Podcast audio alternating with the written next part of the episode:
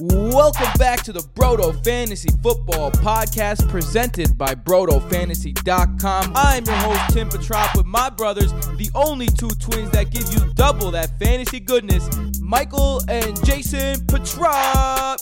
Welcome back to the Summer Heat Wave Day 3, 32 teams in 32 days with Broto Fantasy. Today we have the Patriots on deck. I am your host, of course, Tim Petrop, here with my two brothers, Michael and Jason Petrop. What's up, guys? What's up? What it do? If you are new to Broto Fantasy, uh, we do this every week. Every single week, we look at every single fantasy relevant player that there is. Two episodes per week plus extras. If you go on patreon.com slash Broto Fantasy and support us, or brotofantasy.com uh, to go check out our other stuff, including articles, our exclusive stats, our breakdowns, etc., etc., etc. Okay, you guys ready to get to the Etc. Patriots? Etc. Etc. We've been doing this as long, but we have not been doing this nearly as long as Bill Belichick has been doing this. It is the 900th year, I believe, Bill Belichick. Since he I sold think his you soul. could say we're the next Bill Belichick's of fantasy football, though. Um, no, because I, I have a soul. I don't know. I, I- just putting that out there. Um, Bill Belichick and Josh, Josh McDaniels, we know them. We love them. We know what to expect from them. They are going to mold their offense around their personnel. They've changed offense multiple times. That's just how they roll. And they have new personnel. Let's start at the top. Quarterback, Cam Newton. He's the big signing. The question is, always has been for the last couple years, is he the same Cam Newton that he was before the shoulder injury and before the foot injury? Now he's only one year removed from being the number two quarterback overall in fantasy. Josh McDaniels, again, like I said, will cater to his skill set. Can he still run? Can he pass effectively? It's yet to be seen. Right now, he's basically free, so he's a very high upside play. How do you guys feel about Cam Newton this year? So one thing that definitely changed about Cam Newton this year, he's now a vegan. Did you guys know that? Interesting.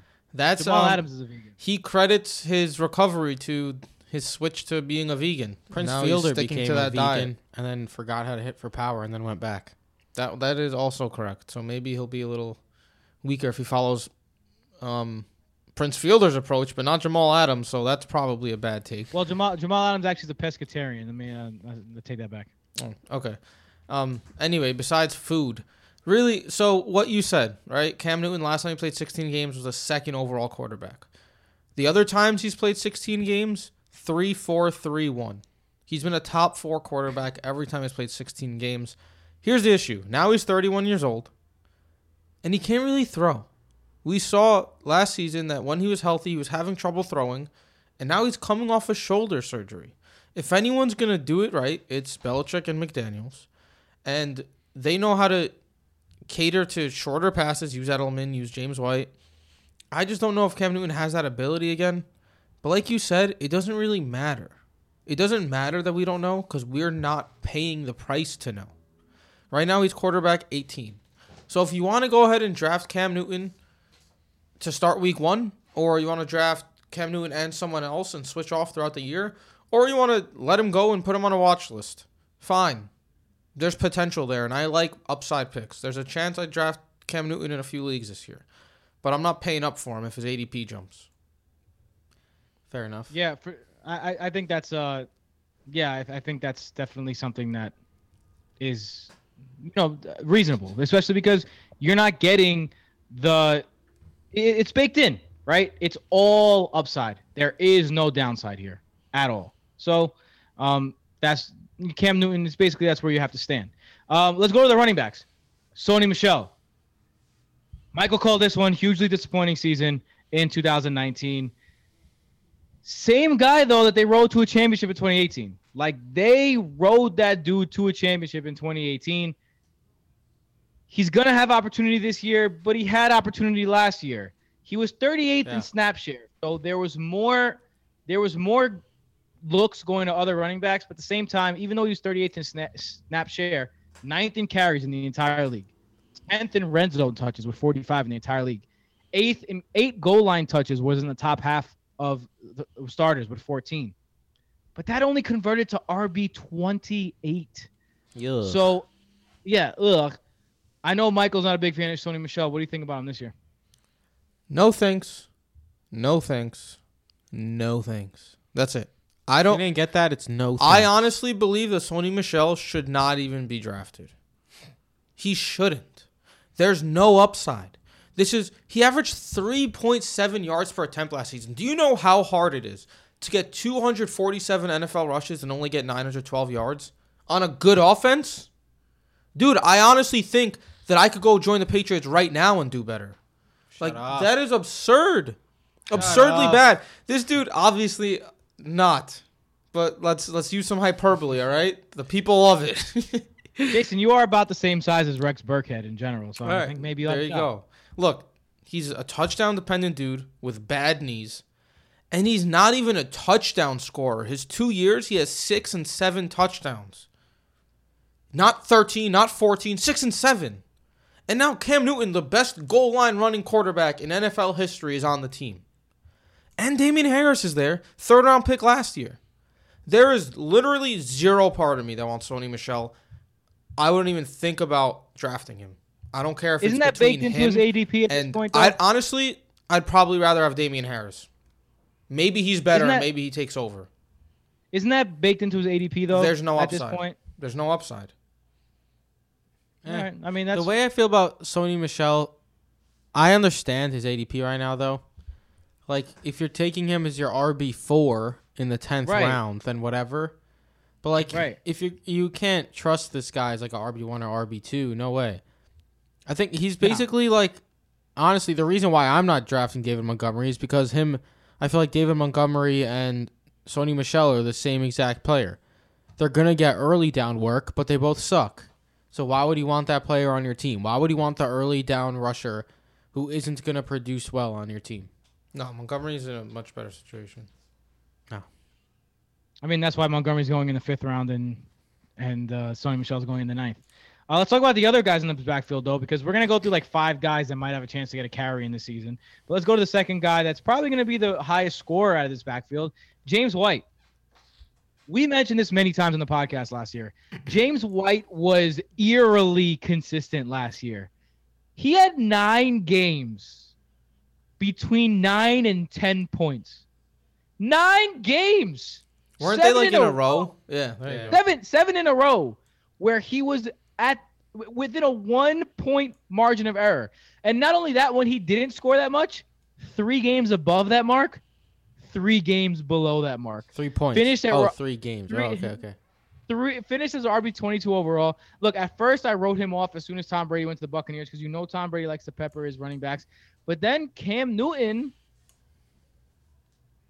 he's kind of the same way. Cam Newton loves throwing to his running backs. About one in every four passes, actually a little more than one in every four passes in his career has gone to a running back, and that includes years that he didn't have the best receiving running back in the game in CMC. I love James White this year as an option off your bench because guess what? He's currently going at running back 40. If there was someone that I would bet the house on this year to outperform their ADP, it's James White. Running back 40? Are you kidding? I love that value. You can get him in the 10th round. I'm stashing that guy on my bench anywhere I can. Everything you said is correct. I Um, still don't want him. yeah, but he's gonna beat RB forty. Probably gonna be somewhere in the thirties. I like to take I- upside shots late. Dude, last year he's had 274 targets over the last three seasons. 645 receiving yards last year, third for running backs. Do we expect him to beat that number? I I don't. think I don't. we, I, I think it's reasonable to say he has this the same production. Even if he has the same They production, still have Burkhead there.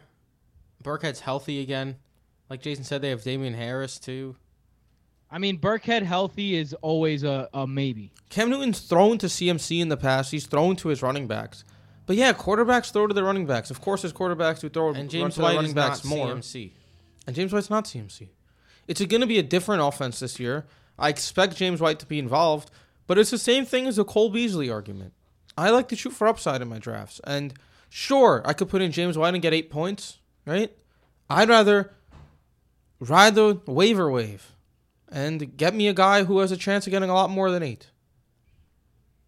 I agree. But let's talk about the other guys on the team. You mentioned Rex Burkhead, probably the biggest vulture in the history of vultures. Brandon Bolden also, Damien Harris. Brandon Bolden opted out. Oh, Brandon. So Bar- Brandon Bolden not. Yeah, how have we not year, mentioned that yet? smart. The Pats' entire defense is basically opting out. Yeah, Dont'a Hightower opted out. That's a big loss. They're, I wouldn't be surprised if some offensive personnel on the Pats opt out as well. which would be good for is over. Cam and James White. Um, so Damien Harris, Rex Burkhead, how, how what? How long will it take? Obviously, these guys aren't going to be drafted on your roster. What will it take for you to take them? Honestly, knowing Bill Belichick, man, I wouldn't be surprised if Rex Burkhead got more work than Sony Michel week one. Because who the f- knows what goes on in that guy's mind? So, Basically. but I'm not going to draft him. Did you just censor yourself? Yeah, who the knows Yeah, Jason did. it's more fun. Sometimes I'll just talk to Michael and just censor myself. What it's the fun. f- You are fucking you idiot. doing? Go yourself. All right. Wow. You guys are you guys are like equally weird twins. Um, let's go to the wide receivers. Let's start with N'Keal Harry. Disappointing rookie season to say the least, especially considering how many rookies had good seasons last year. Never really asserted himself in that offense after missing a few weeks in the beginning of the year, but it does look like he's going to be the number one option in terms of wide receiver going into the season. Question is, can Cam elevate him? Only two wide receivers ever have led the team in catches uh, on a Cam Newton led offense. And the last person to do that was Kelvin Benjamin six years ago in 2014. So the question is, can N'Keal Harry have a better season this year than he did last year? Yeah, I am on the record saying I'm not going to own a single Patriots receiver this year. No, thank you. All of them. Outside of Cam's rookie season where he threw for 4,051 yards, he's thrown for under 3,500 passing yards every single other season. And 3,500 is a joke, basically, in today's NFL. Like you said, Kelvin Benjamin had 1,008 yards in 2014, tied with Greg Olsen. That's the last time a receiver was had over a 1,000 yards.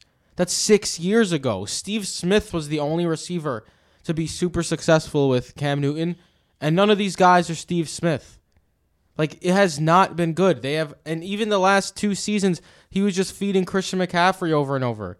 Since 2011, Christian McCaffrey is the only player to catch over 90 passes.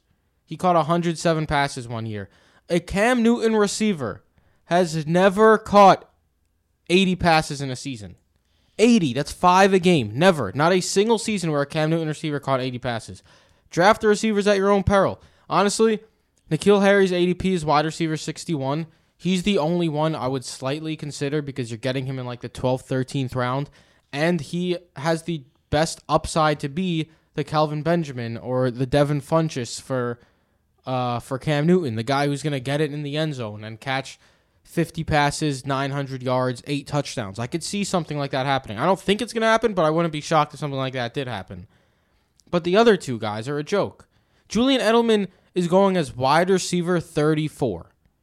You're telling me Julian Julian Edelman, I would bet $100,000 that I don't have that Julian Edelman does not end in the top 34 receivers. This is a I mean, you're 30 talking about a you're talking about wide receiver seven from last year, though. a 34 year old journeyman slot receiver who's made Journeyman, journeyman, he hasn't journeyed anywhere. He's 34 years old. He's been with Tom Brady his whole career. Fine. Tom Brady has made Julian Edelman. Journeyman? Julian Edelman is not that good. Take he that leads back. the league in drops like every single year. Like I like Julian Edelman, but let's be real. That's a fact. You're hating. No, he's I'm not. not hating. But now he's hating. 34 years old with Cam Newton at quarterback. He's a volume-based receiver with a non-volume-based quarterback who's inaccurate. But you're taking him to be like he's being drafted at wide receiver 34, which means he's not being drafted to be your superstar. He's being drafted to be a back end wide receiver three. Yeah, which is And- stupid. Don't Uh, do I it. don't know. They, look, Cam Newton likes to throw to likes to throw to tight ends and running backs. There's not a tight end to speak of, so the slot receiver is going to get peppered from from Cam Newton. I could see Julian Edelman if he stays healthy getting five to eight targets a game, no problem. What's five to eight targets from Cam Newton, though? Yeah. I mean, we're we're yet to see. Will Two years ago, it Will was really Julian good. Edelman catch If you 80 want to, passes? if you want to look at his super small true throw value, it's absolutely atrocious from last season and the I mean, two games he and- played. Just saying. Will would you trust Julian Edelman to catch 80 passes this season? The only receiver in Cam Newton's life to catch 80 passes. Even if it's 10 To yards a catch, that's 800 yards. The only quarterback I do with not want Julian Edelman lower true my value team. last year was Josh Rosen.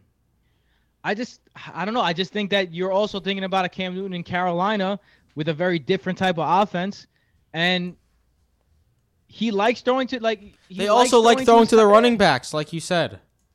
Yeah, but they also have- tight ends too, and there's not a tight end to throw here, so the slot receiver is going to get that work. They also have Mohamed Sanu, the 31 year old actual journeyman. His ADP is wide receiver 82. Look, I'm not drafting Mohamed Sanu either, but there should not be a 48 yard, uh, excuse me, 48 spot difference between Edelman and Sanu. That's stupid. Drafting I don't I think Edelman as wide receiver 34 is stupid. I think you're underestimating who Julian Edelman is, but we'll see. He is 34 years old. And he leads Um, the leagues in drop passes every single year, man. And injury prone. And he's Sanu injury and. Mark. What about Sanu and Marquise Lee? No reason to, to mention them. No, yeah. I, mean, think if you wanna Marquise Lee is take interesting. Sanu in like the 28th round of a best ball draft, be my guest. He'll probably have a couple usable games, but I just hope Marquise Lee prevails because of his I always like Marquise yeah. Lee. come back from injury. Um, Matt, let's go to tight end. Matt LaCosse and Ryan Izzo. Hard pass. And Do we Devin even wanna talk about Asiasi, the rook, third round pick. Oh, The best okay. case scenario for any of the tight ends is to put up like 400 yards. So Am I no, crazy thank or you. do I do I see some absurd Aussie Aussie hype sometimes on Twitter? Yeah, it's pretty funny. It- well, as, I mean, whenever you have a tight end in a Patriots uniform, you're going to see hype. Look, we've said this every single season ever. Don't draft rookie tight ends.